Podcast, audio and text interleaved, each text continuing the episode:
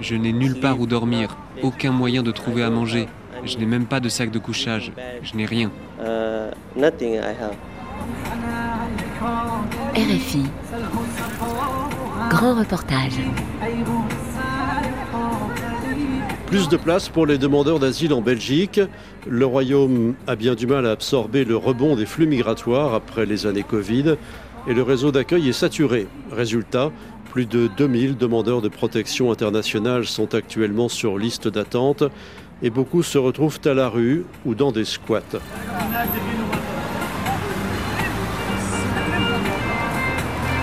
Belgique, la crise de l'accueil des demandeurs d'asile s'enlise.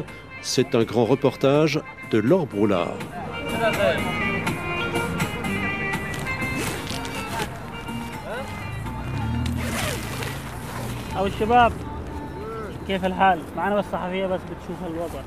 Des dizaines de tentes en plein cœur de Bruxelles, le long du canal qui sépare la commune de Molenbeek du centre-ville. Les images de ce campement sont devenues ces dernières semaines le symbole de la crise de l'accueil des demandeurs d'asile en Belgique. C'est là que nous dormons, on n'a pas de matelas, juste ces planches de bois. Uh, uh, on a acheté une couverture, mais quand il fait 0 degré ou moins 1, moins 2, on n'arrive pas à dormir. Et la nuit dernière, le froid m'a réveillé toutes les demi-heures. Houssam a 30 ans, il est ingénieur en mécanique. Il a fui le Yémen il y a 4 mois. À son arrivée en Belgique en novembre dernier, il a directement déposé une demande de protection internationale. Selon la loi belge, il a donc droit à un logement dans le réseau d'accueil géré par l'agence fédérale Fédasile le temps que sa requête soit examinée. Mais il n'y a plus de place. Les premiers mois, Houssam a donc trouvé refuge dans un squat de Bruxelles et quand le bâtiment a été évacué, il est venu ici. Uh, J'ai quitté le Yémen pour échapper à la mort. Et maintenant, je suis ici, où je risque de mourir de froid et de faim.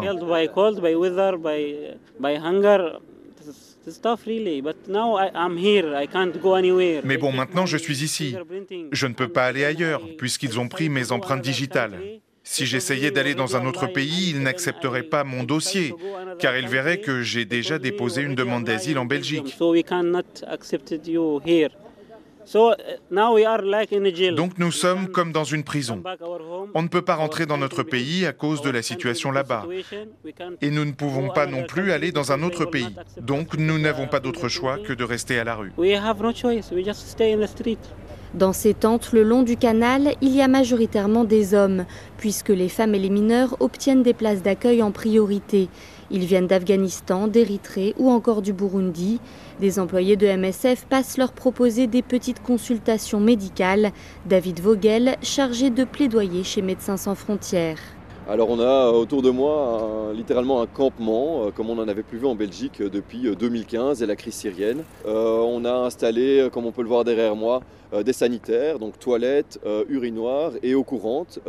ça n'a l'air de rien, mais pour certaines personnes qui séjournent ici depuis des mois, eh bien, finalement, elles n'avaient accès à aucun sanitaire ou, eau potable depuis tout, tout ce temps-là. C'est le type d'opération qu'MSF est tout à fait habitué à faire, euh, mais habituellement euh, partout dans le monde, mais pas en Belgique. Et donc pour nous, c'est assez exceptionnel de devoir euh, intervenir de cette façon. On a peur pour la, santé mentale. On voit vraiment une dégradation des conditions de, ces personnes. On voit des, pensées suicidaires. On voit de plus en plus de, tentatives de passage à l'acte. Puis tout simplement parce que voilà, aujourd'hui, nous sommes dans des conditions hivernales. Il fait moins 4 en pleine nuit et on laisse des personnes dormir en rue avec peu ou pas d'accès à de l'hygiène et à de quoi s'abriter. Le campement a finalement été évacué mardi 7 mars lors d'une opération conjointe entre la commune de Molenbeek et les autorités fédérales. Les occupants devraient être relogés, mais de nombreux demandeurs d'asile restent sans solution d'accueil dans toute la région bruxelloise. Depuis des mois, les différents partis de la coalition au pouvoir échouent à se mettre d'accord sur des mesures d'urgence comme sur des mesures structurelles pour régler la crise. Le dossier génère un véritable bras de fer entre l'aile gauche et l'aile droite du gouvernement fédéral.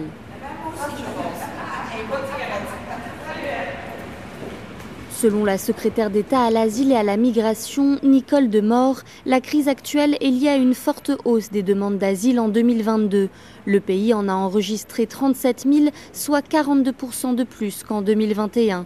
Plus de demandeurs d'asile, c'est plus de dossiers à traiter pour le CGRA, le Commissariat général aux réfugiés et aux apatrides. Des délais plus longs avant une décision, un an en moyenne actuellement, et donc des séjours prolongés dans les centres d'accueil et moins de places qui se libèrent.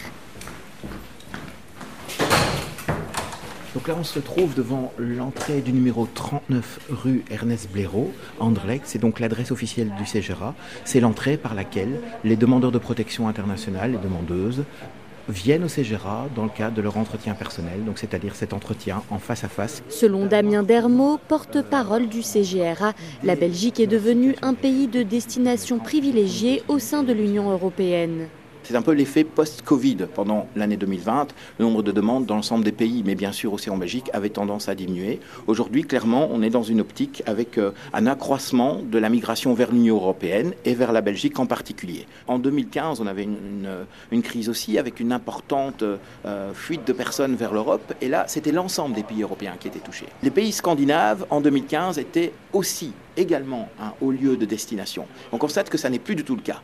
Pour vous donner un exemple, la Norvège a accueilli sur toute l'année 2022 autant de demandeurs d'asile que la Belgique l'a fait sur un seul mois, donc à peu près 3000. Donc il y a vraiment à ce niveau-là une, différence majeure par rapport à la crise de 2015, c'est-à-dire que tous les pays ne sont pas touchés de la même manière. Parce qu'on constate un autre phénomène et qui, qui touche particulièrement la Belgique, c'est la forte migration secondaire au sein de l'Union européenne.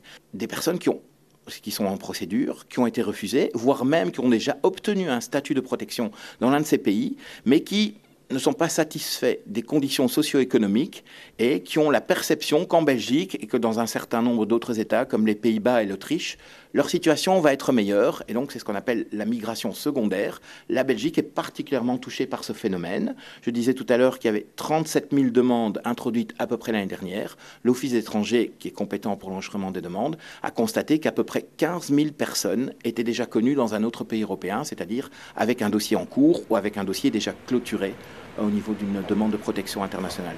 La diminution de ces mouvements secondaires est aujourd'hui une priorité pour le gouvernement belge. Le Premier ministre Alexander De Croo a appelé devant le Parlement à un meilleur filtrage et à plus de coordination entre les États européens, estimant que trop de personnes n'ayant pas droit à l'accueil entrent en Belgique. Autre objectif affiché par les autorités, accélérer les procédures pour expulser plus rapidement les migrants dits économiques.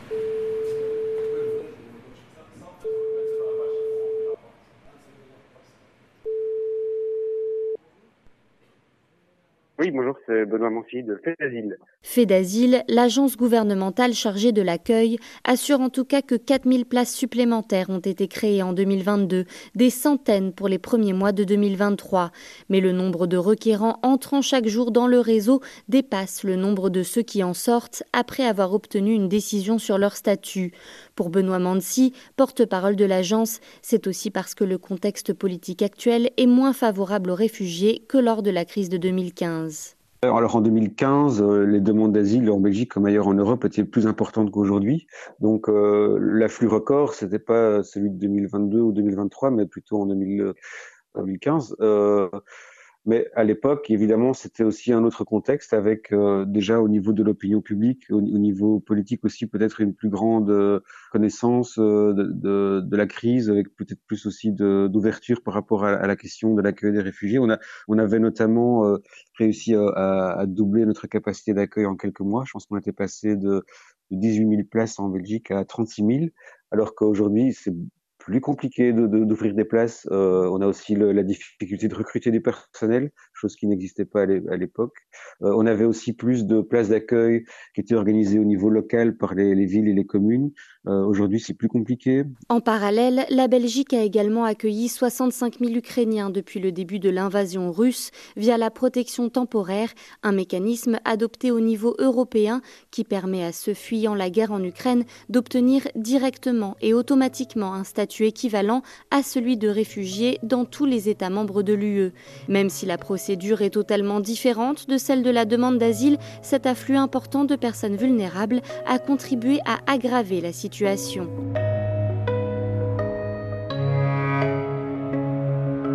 De leur côté, les associations de défense des droits des étrangers expliquent que la crise est structurelle et liée à une mauvaise gestion du réseau d'accueil. Elles estiment que l'afflux de demandeurs d'asile aurait pu être prévu et la saturation du réseau évitée. Jessica Blomart, de la coordination et initiative pour réfugiés et étrangers, le CIRE, dénonce ainsi l'immobilisme du gouvernement fédéral belge. Euh, nous, on, propose des solutions très très concrètes. Euh, ces mesures, c'est notamment la mise à l'abri dans des places d'accueil d'urgence comme les hôtels, mais également l'activation d'un plan de répartition sur toutes les communes de l'ensemble de la Belgique en aide financière. Euh, ça, c'est vraiment quelque chose qu'on propose depuis le début, depuis des mois et qui n'est absolument pas entendu. Euh, on propose aussi d'activer la phase fédérale de crise pour que le dossier arrive aux mains de la ministre de l'Intérieur et que la protection civile et la défense puissent être déployés en, termes de personnel et que des bâtiments puissent être aussi gérés par la protection civile et la défense. Et toutes ces mesures-là, en fait, qui existent, parce que les outils, notamment juridiques, existent, euh, sont en fait balayés d'un revers de la main par la secrétaire d'État et le gouvernement fédéral. Donc c'est vraiment inadmissible qu'il n'y ait pas euh, euh, d'avancée dans, ce dossier. Le CIRE a déjà introduit et gagné des recours en justice contre fait d'asile et contre l'État belge dans ce dossier, tout comme de nombreux demandeurs d'asile qui se sont tournés vers les tribunaux. Résultat, fait d'asile a déjà été condamné au moins 5000 fois par le tribunal du travail de Bruxelles et la Belgique plus d'un millier de fois par la Cour européenne des droits de l'homme. On gagne en justice, mais euh, ça ne change rien sur le terrain malheureusement. Donc on est toujours dans des procédures là pour le moment devant le tribunal de première instance de Bruxelles. On est encore dans des procédures de saisie aussi pour les astreintes euh, qui étaient dues euh, de la part de faits d'asile et qui n'ont pas été payées aux associations. Mais à côté de ça, il y a aussi les milliers de recours en justice individuelle pardon, qui ont été introduits pour les demandeurs d'asile eux-mêmes et où là aussi l'État s'assied sur les décisions de justice puisque que l'État est condamné, enfin fait d'asile en tout cas, à accueillir les personnes sous peine d'astreinte. Fait d'asile euh, met les personnes sur les attentes encore pendant des mois alors qu'il y a une condamnation en justice qui est euh, exécutoire immédiatement et ne paye pas les astreintes en attendant ce que pourtant demande le juge. Et donc il y a vraiment ici quelque chose de très grave qui est en train de se jouer au niveau... Euh, des principes démocratiques belges. Maintenant, on parle quand même de milliers de décisions de justice, de 7000 décisions de justice rendues individuellement pour les demandeurs de protection et là, vraiment, il y, a quelque chose de très grave qui, qui se joue. La secrétaire d'État à l'asile et à la migration, Nicole Demort, a déclaré à plusieurs reprises que ni fait d'asile ni l'État ne paieraient les astreintes, aujourd'hui évaluées à plus de 200 millions d'euros, car cela n'aiderait pas à trouver des places supplémentaires. Boulevard Pacheco, en plein cœur de Bruxelles, la Croix-Rouge a installé une clinique temporaire dans un hangar pour venir en aide aux demandeurs d'asile à la rue. Tu vas me suivre Yes. your ticket. Let's go. Une dizaine d'hommes attendent leur consultation assis sur des chaises en plastique. Christian vient du Burkina Faso. Il a passé trois semaines dehors avant de trouver une place dans un centre d'urgence. Pourquoi est-ce que vous êtes venu ici, dans la clinique, aujourd'hui? Parce que je ne me sentais pas. Vous avez quoi? J'avais un problème de hanche. Quand je marche, ça me fait mal. Et puis, au niveau de mon pied, il y a des petits boutons là-bas. Parce que depuis que je suis venu en Belgique, et c'est ça que non, et que j'ai commencé à voir que non, que mes pieds là, ça ne se sentait pas bien. Le froid, ça m'a tellement fatigué pour avoir, pour avoir mangé. Et je circulais dans les rues, je demandais, même dans les poubelles, je fouillais pour pouvoir manger. ça m'a vraiment traumatisé la vie. Le jeune Nouroula, originaire d'Afghanistan, sort du cabinet médical. Uh, je suis malade. Uh, j'ai une blessure au doigt et à la main. Et puis j'ai aussi la gale. Uh, Il a déposé sa demande d'asile quelques jours auparavant. Ils m'ont donné un papier, seulement un papier. Et ils m'ont dit de revenir dans 50 jours. Je n'ai nulle part où dormir, aucun moyen de trouver à manger. Je n'ai même pas de sac de couchage. Je n'ai rien. Magali Clairbeau de la Croix-Rouge coordonne le dispositif. Donc on a énormément de cas de gale, qui est très désagréable pour la personne. Euh, qu'on traite ici de manière médicamenteuse, mais il faut aussi que la personne puisse euh, prendre une douche et laver ses vêtements, ses draps s'il en a. Euh, et ça, malheureusement, il n'y a, pas assez de partenaires à Bruxelles qui proposent des douches et donc on a vraiment un manque de place à ce niveau-là. À part la gale, on a pas mal de suspicions de diphtérie, parfois des suspicions de tuberculose également. Alors proportionnellement, évidemment, ça reste relativement limité, heureusement. Euh, c'est juste que c'est des maladies qui sont vraiment importantes à identifier et prendre en charge rapidement. Et donc cette crise de l'accueil, euh, selon vous, c'est un problème passager ou c'est un problème euh, structurel?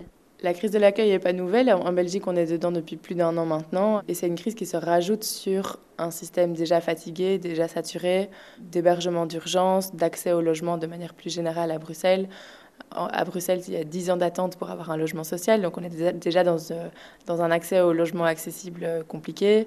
Le réseau d'accueil d'hébergement pour les personnes sans abri est saturé. Il y a énormément de demandes envers les autorités pour avoir des dispositifs plus structurels qui soient ouverts à l'année, sur plusieurs années. Et donc, on, demande euh, réellement d'avoir des dispositifs plus structurels de long terme parce qu'on voit bien que la demande continue à, arriver. Et donc, cette crise de l'accueil s'ajoute vraiment sur un, système déjà fragilisé aussi par les deux années de, Covid. Et donc c'est compliqué de, de pouvoir euh, trouver une solution de repli à cette crise de l'accueil sur le réseau déjà existant, euh, vu l'état de celui-ci.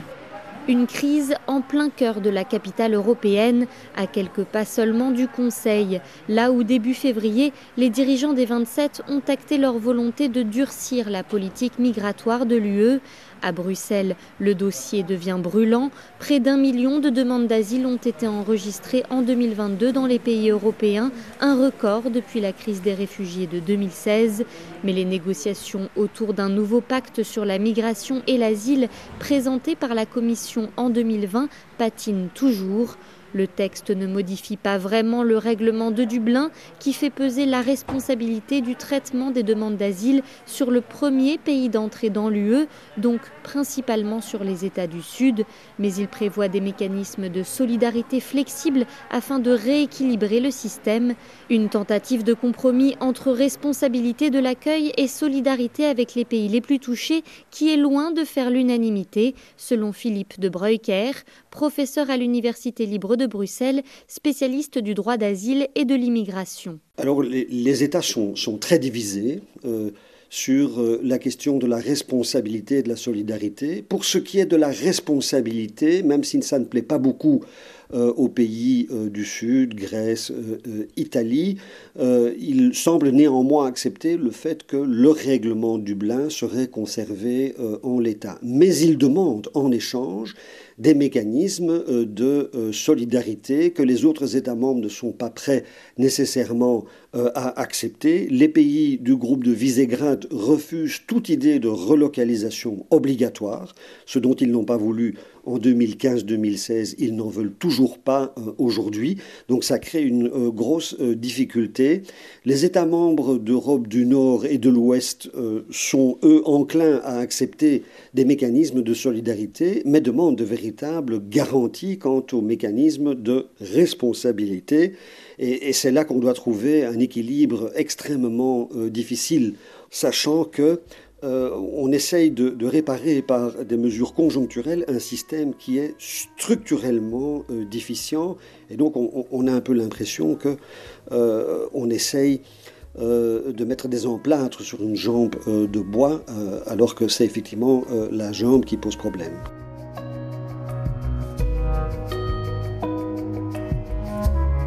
La Belgique, qui doit prendre la présidence du Conseil de l'Union européenne l'année prochaine, espère pourtant réussir à arracher un consensus autour de ce pacte avant les élections européennes de 2024.